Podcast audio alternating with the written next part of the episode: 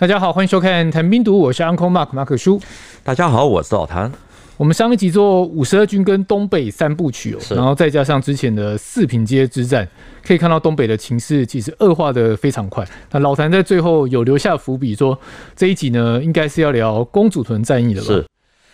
国共在东北打了三年啊，我们前一集的重心摆在一九四六年的安东会战啊，也就是五十二军第二师的摩天岭，还有第二十五师的新开岭战役。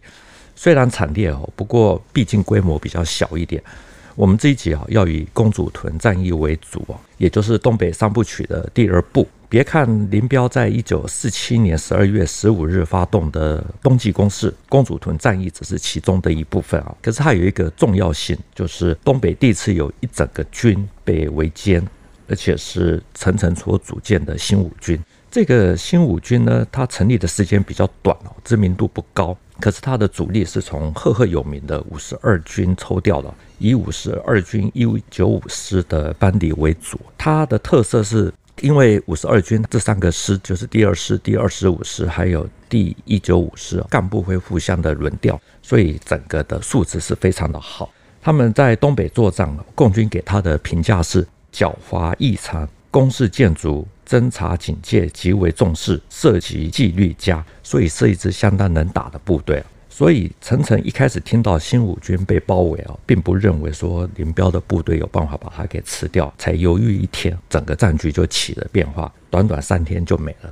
一个军至少都是两到三个师，是那就算没有满编，人数算一算也有两万多人，这么快就覆灭了。大陆在一九四九年八月出版过一本《人民的炮兵》这是一本宣传册子，它里面提到冬季攻势就是打张武、公主屯、新立屯四战四平。他说都能够以很少的代价来歼灭了总共十二万的国军，这个是和炮兵分不开的。所以说，我们从常德会战开始一路讲到现在，提到国军的覆没，多少都与友军哦，就是援军救援不力有关。不过呢，东北第一次有一个军被吃哦，连军长都被俘。很多的说法都是把它指向说廖耀湘救援不力啊，可是也不能够完全怪廖耀湘哈，因为林彪的部队已经从量变到质变，过去是人多取胜，现在是除了人多，最重要的是他还可以火海自霸，炮兵已经发展起来，才能够三天全歼一个军。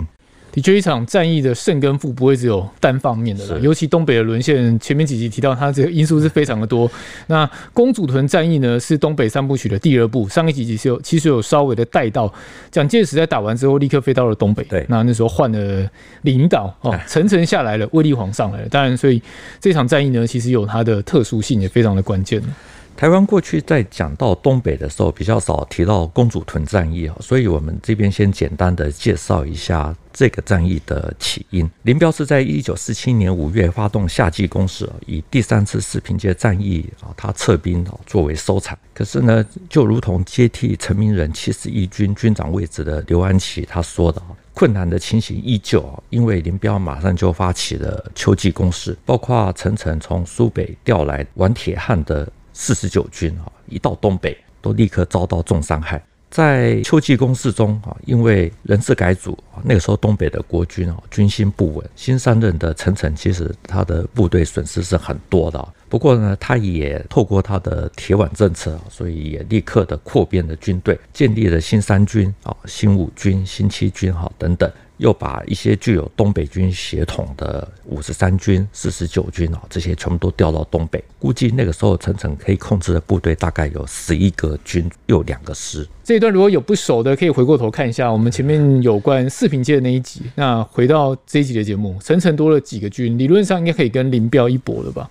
林彪也一样积极扩充他的兵力啊。在一九四七年十二月，也就是第三次四平街战役结束后，才不到半年，他的总兵力。就已经高达七十三万人。最重要的是，里面有野战军九个纵队，还有十个独立师，另外还有炮兵司令部等等，这些比较能够打的，就高达四十二万。整个兵力其实是比陈诚还多，哦所以他又发起了冬季攻势。林彪那个时候呢，他的目标是要威胁北宁线沈阳到锦州段，几乎是在三个地点同时的开打。第一个围攻的地点是沈阳以北的法库啊，这里是由新六军站边六十二师来镇守。第二个是沈阳西北的张武守军是王铁汉啊，他是干到东北的四十九军七十九师来守这个地方。第三个是沈阳以西的新立屯守军是四十九军的二十六师。面对林彪的进攻，陈诚于是集结了沈阳、新民、铁岭啊这些地区，总共是十五个师的兵力，几乎是当时整个东北国军的一半。他分三路啊，向沈阳西北出击啊，要寻找解放军的主力进行决战，同时要解法库之围。林彪那时候几乎同一时间在三个地方发动战争，对对不对？我想到那个 NBA 有在看球，跑轰战术，进攻呢其实是最好的防御。林彪打法库、张武、新立屯啊，一开始其实都不是很顺手。像是法库是新六军在驻守，廖耀湘他其实之前在这个地方做了很多的防御碉堡，他认为他的碉堡做得蛮好的，他还更改了很多的设计。所以林彪没有在第一时间打下来。后来林彪他决定以张武作为突破口，因为王铁汉的第四十九军七十九师啊，在三个月以前呢，才从苏北调到了东北，曾经在锦西啊遭到重伤害。他的部队呢，现在是新兵比较多。战斗力不会太强，所以林彪就把炮兵司令部的一些榴炮团啊、重炮团、高射炮团这些全部都调到了张武。十二月二十八日中，很快的就把张武的给打下来，四十九军的七十九师就覆没了。老谭前面有提到，大陆在一九四九年的八月出版过《人民的炮兵》，对，那当中提到冬季攻势，他给了一个顺序哦，张武、公主屯、新立屯，然后四战四平，是，所以照这顺序下来，接下来就是我们这集要讲的公主屯战役了吧？没有错，因为接下来就是公主屯。可是这不是预先表定的，因为在同一天，陈诚他下令要增援法库的时候，陈诚的安排他是兵分四路，其中呢左路是陈琳达新五军，下面有四十三师，还有一九五两个师，他们是由沈阳经过新民向法库北上，整个计划其实是在一九四八年一月一日全面的发动。那有一种说法是，原先的构想呢。是以新五军来诱歼解放军在公主屯这个地方，然后要跟解放军在这边决战。这个是经过蒋介石核定的作战计划，不管是。主动的设计啊，还是说被解放军给下圈套？对，总之呢，最后的地点就是发生在公主屯。只是老蒋绝对没有预料到，新五军却在一九四八年一月七日覆灭。所以过了三天，他立刻就从南京飞到了沈阳，召集高级将领开这个军事会议，马上更换的东北的军政领导，由卫立煌上台。可是这样的局势已经形成了，变得很难扭转。几乎可以说，蒋介石失去东北哦，其实是在一九四八年之前已经明朗化。在公主屯战役之后啊，局势是整个固化。陈诚兵分四路要跟林彪的主力决战哦，这是一九四八年的辽沈战役，对啊，东北版的大决战预演。不过我们前面提到，陈诚最终是黯然离开东北了。对，整个故事呢，其实不是只有胜负而已，其实交战过程应该有蛮多细节可以分享。陈琳达他的新五军是在一月一日从沈阳出发，在新民巨流河车站这个地方下车，因为那个时候气温呢低到零下四十度。坦克啊，汽车全部都没有办法开动啊，所以新五军只有携带了三天的粮食弹药，就立刻向前出发。一月二日呢，新五军开始遭到了解放军的阻击。到了四日的黄昏，他们推进到了公主屯这个地区，就立刻开始遭到合围。陈琳达发现情况不太对劲，于是立刻通报陈诚，希望说廖耀湘的新六军能够赶快向他靠拢，同时要求陈诚可以允许他的新五军。后退到巨流河，也就是辽河，来摆脱这种被围歼的局面。陈诚呢，他就立刻召开会议。那个时候副参谋长赵家湘，他主张是让新五军可以迅速的撤出，可是其他人并没有做特多的表态。那陈诚呢，他自己也不相信说新五军的这种兵力会被吃掉，所以犹豫不决。才过了一天，到了五日的清晨。共军的四个纵队就已经把整个新五军合围完毕，口袋扎紧了以后呢，陈诚这个时候才下令新五军可以向沈阳撤退，可是为时已晚，所以就从五日开始这样子一路打到七日，整个新五军就这样子覆灭，包括新五军的军长陈琳达、四十三师的师长刘观天、一九五师的师长谢代珍啊，通通都被俘，前军只有三千多人突围成功，其他两万人全部不是被俘，要么就是被歼。你说陈琳达他们那边两万人覆没，只有三千人突围成功，是，真的很惨烈。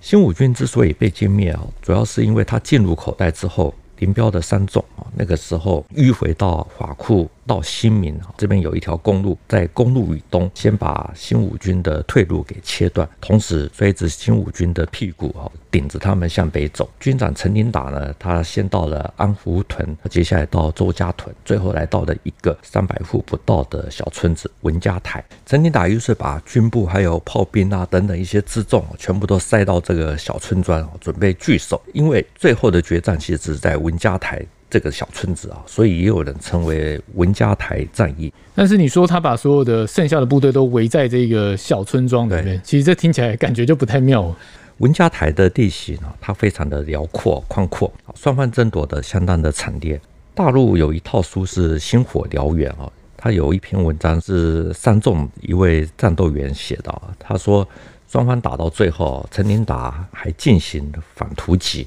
最后一天呢，也就是一月七日啊，天亮的时候，陈琳达他派了左路啊，大概就是五个排，中路是两百多人组成的军官大队，右路是一个营，就是向前推进。攻击开始的时候呢，所有啊文家台的炮火全部都打出来作为掩护，因为由下级军官组成的这些军官大队都动用了，代表说陈令达希望至少能够再撑一个白天啊。来等待援兵。文章说啊，这些军官端着美式的冲锋枪啊，穿着美式大衣，排得整整齐齐的冲上前。有的人走着走着啊，就把大衣给脱了。那还有人把帽子甩了，嘴里都是喊着为保卫军部而战。这篇作者说，他先用机关枪一阵扫射，接着他们的排也顶了上去，先摔手榴弹，接着上刺刀，双方就缠斗在一起啊。新五军的军官呢，就是边打边喊，他们也在喊，两边搅和在一起啊，所以军官大队的冲锋枪这个时候没办法发挥作用，而且还没办法抵抗刺刀的攻击。那总之呢，军官大队被杀退之后，其他两路也就后撤。这个时候呢，有好战分子之称的钟伟啊，四野一个很有名的将领。他的二纵也到了，这个是四野的头等师。以后我们有机会可以讲一下，因为他后来参加过青树坪战役。那这个时候，另外呢还有炮兵也到了，所以整个解放军这边的计划是上午八点开始发动总攻。时间一到，他说看到了天空升起了三枚的红色信号弹，整个炮火就开始全部向文家台覆盖，然后接着就看到一阵阵的火焰冒起来。啊，新五军因为聚集的地区不大，都遭到的这种炮火覆盖性的打击之后，很快的就乱了。啊，二纵、三纵、六纵、七纵就趁势打进去，快的就歼灭了新五军的军部。陈令达变成了他黄埔四期的同学，他林彪的俘虏哦。那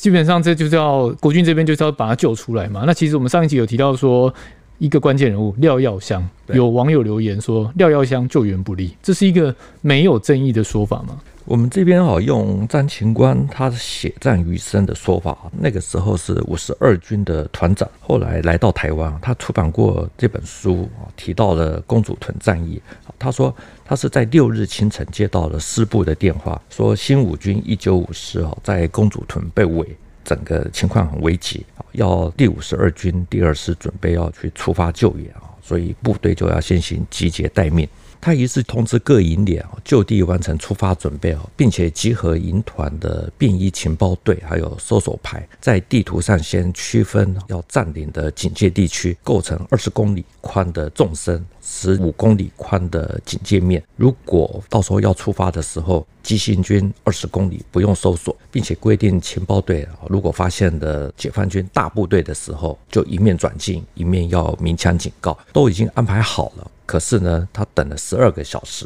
却接到说你们不用去的电话。张清官就很有尬词的说：“我的情报队啊，有报告说附近并没有任何的解放军的踪迹。”请你们向行员报告，我可以保证这个情报是正确的。结果电话那一端呢，还是说你们不用去。所以战清官他很感慨的说，如果当时要他们出发的话，用急行军的速度啊，下午两点就可以到达公主屯地区。虽然不能够保证可以解围，可是因为我们和一九五师是血肉相连的弟兄，真心诚意的。要进行内外夹击，至少可以使大部分的人员突围出来，绝对不会像廖耀湘兵团那样子见死不救，而看着新五军被歼灭，而且无动于衷。上一集刘玉章有提到廖耀湘，然后这一集的张晴光也点到廖耀湘，所以实际情况真的是这样。他们都是五十二军，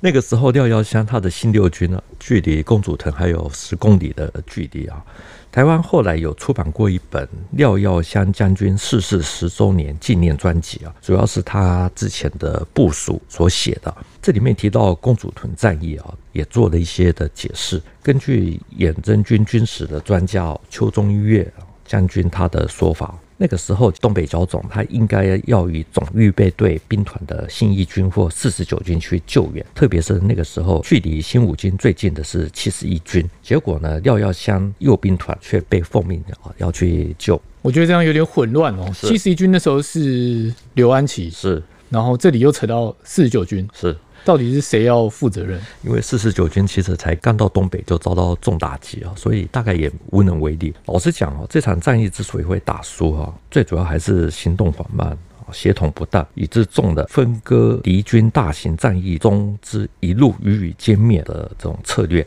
另外呢，邱中岳他其实也提到，就是公主屯失利与林彪的内线作战运用的很好有关系，而国军自己又没有把握外线作战的要领，所以部队全部都被分割，没办法形成拳头来遭到这个结果。我们其实对到底是哪一支军要负责任，对我们其实也没办法做一个很肯定的说法，因为公主屯战。一打完三天，老蒋就到了沈阳，他都没办法做出最后的裁示，我们根本是无能为力。一九四八年的一月七号，新五军在公主屯覆灭。老谭刚刚介绍了整个战斗的过程，然后也提到五十二军跟新六军对救援的看法。是，我觉得我们可以换一个角度了。前面提到说，林彪部队的炮兵也有发挥很大的作用，这一部分可以跟我们分享一下。公主屯战役啊，最后总攻是在文家台这个村子啊，主要是由炮兵先打一阵子。那我们知道，新五军是以原五十二军一九五师为主力啊，共军给的评价是狡猾异常，攻势啊什么警戒都做得很好。所以呢，从五日包围开始哦，林彪的三纵其实是付出很大的代价，加上那个时候天寒地冻，估计这场战役虽然歼灭了新五军，可是至少林彪也付出了大概两万多人的伤亡，其中有一半大概是因为严寒的关系而冻伤。所以不是摧枯拉朽、毁灭式的打击，反而有一点伤敌一千，自损八百。在《人民的炮兵》这本书里面提到，他们打新五军啊。他说：“这些被俘的官兵都说，你们的炮打得很厉害，打得我们抬不起头。那这个当然也是有宣传的性质，可是那个时候应该也是事实哈，因为在总攻的时候，在炮火的覆盖下，新五军的军部其实撑的时间并不是太久，大概估计就是一个多小时嘛，应该绝对不会超过三小时。那为什么他们会有这么强烈的转变，而且在算蛮短的时间内？”这里必须要提到一个人，他是朱瑞，他被称为解放军的炮兵之父。东北民主联军或者说解放军，他们的火炮呢，来源最初是有一部分是苏联转交的日式火炮，也有一部分是来自于国军那边得到的。那朱瑞呢，他在辽西会战里面呢，后来是踩到地雷上面。不过呢，他在东北的这段时间呢，其实是致力于火炮发展。所以在《人民的炮兵》这本书里面有提到说，参加冬季攻势的榴弹炮，大部分都是从日军打败了以后呢，把一些火炮给故意。的破坏都是把这些火炮集合起来以后收集修复，然后呢，这些炮手呢都是土改翻身以后一两年的农民啊，经过训练学会了这些榴弹炮的操纵，所以在公主屯战役还有四平街战役呢都发挥了很大的作用。之后呢，在攻打锦州。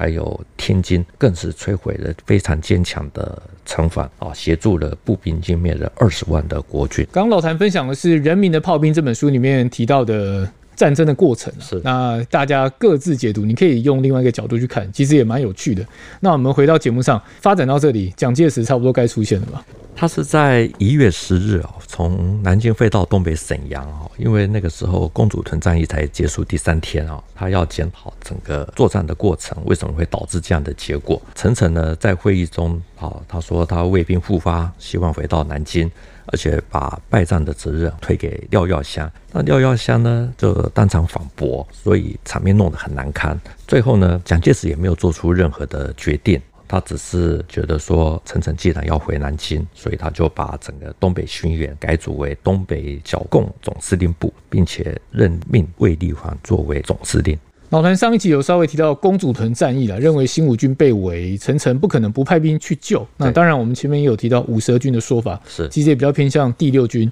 替调药箱的说法哦，你怎么看？我觉得，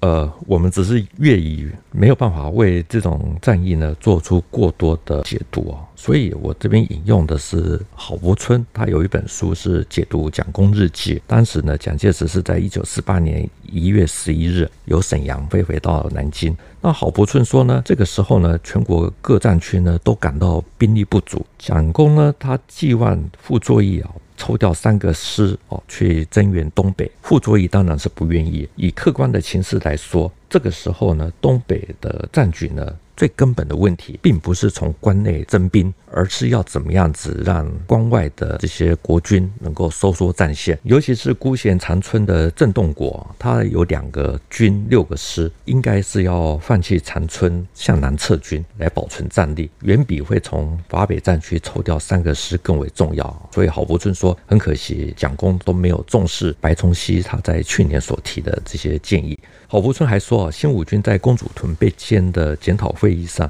蒋介石呢并没有特别的追究廖耀湘救援不力啊，最主要是因为对廖耀湘有偏爱，因为廖耀湘在驻印军新二十二师的师长任内呢，反攻缅甸有功。公主屯战败之后呢，廖耀湘的作战参谋石生弼啊，是他的入大二十期的同班，和他说，今后东北的仗很难打了。卫立煌就职之后呢，在沈阳召集中校以上的军官参加会议。郝柏村说他也在场，是第一次见到的卫立煌。之后廖耀湘也接着讲话，他说他对东北的战局很乐观。郝柏村说他当时的心中想法是，不知道他乐观的理由在哪个地方。蛮刁的这个，但我觉得，当然郝柏村的说法，郝伯伯的说法是一个。那刚刚其实也有提到比较关键一点，就是蒋介石对廖耀湘是有私心的嘛，对不对？呃、偏爱了啊、呃，就他对他觉得他是有功的，所以可能有一点保护的心态。那你怎么看郝伯伯的说法呢？郝柏村当时说，东北的问题不在于征兵，而是要整个收缩战线哦。这个是没有问题的，因为你看到陈诚他到了东北之后呢，抽调了有东北军协同的王铁汉的四十九军，还有属于万福鼎哦周福成系统的五十三军哦，一进东北都马上遭到了重打击，损失惨重。所以看起来就是那个时候，你不管在整个三个师或三个军，可能都无助于大局。那至于说廖耀湘在公开讲话，他是不是真的像郝柏村说的说那么的乐观哦？我个人是相信廖耀湘是比较属于自负型的，他也应该很清楚那个时候东北的局势啊，只是他公开讲话哦，你总是不能讲说国军在东北已经没有未来了，不可能讲这种话。所以在廖耀湘将军逝世十周年纪念专辑啊这本书里面也提到，公主屯战役打完哦，廖耀湘在一九四八年的年初就知道说东北已经基本没救，可是如果还要再守沈阳的话，建议在铁岭。抚顺、新民、本溪、辽阳啊，这五个城市构筑可以抵抗重炮轰击的坚强工事。已经知道说林彪的炮兵啊已经越来越强。那每一个据点呢，要有一个步兵营，配置一个炮兵营，要储存三个月的粮食弹药。另外呢，守备沈阳还有抚顺的部队呢，要配置战车作为支援纵队啊。这样子每个据点啊，如果遭到解放军的围攻，都能够守三天以上，而支援的部队奉命驰援呢，两天就可以到啊。如果中途呢遭到了一些骚扰，至少三天能到。好，那其他的地区呢，每个军要配备一个攻击的纵队，轮番向两百公里内的目标出击，来收集粮食。廖耀湘的整个构想呢，其实就是希望说，目前整个东北的局势都是国军处于被动，希望能够在被动中找主动，并且善用现代化的火力啊，还有机动力来作为最后一搏。可是呢，没有被采用。所以这本书还提到说，廖耀湘那个时候预言，如果这个计划不实施的话，东北没办法维持到一九四八年，也就是民国三十七年年底。我们这一集讲的是一九四八年元月的公主屯战役，那这是九月份同年九月份辽沈战役的前奏曲，是也是老谭上一集五十二军跟东北三部曲的续集，讲的更多的廖耀湘，然后还有过去比较少提到的王铁汉，然后林彪四野的钟伟啊朱朱瑞，当然老谭是铺梗啊，他一向很会。很习惯贷款很多集数，大家就后面就慢慢等。吼，这一集因为时间的关系，就先到这里。谈兵读武新闻与历史的汇流处，军事是故事的主战场，只取一瓢饮，结合军事历史跟人文的节目，除了在 YouTube 上可以观看，在底下留言交流之外，也能用 Podcast 收听。欢迎听众到 Apple 的 Podcast 给我们留言以及五颗星的评价。再次谢谢小谭，谢谢大家，我们下次见，拜拜，拜拜。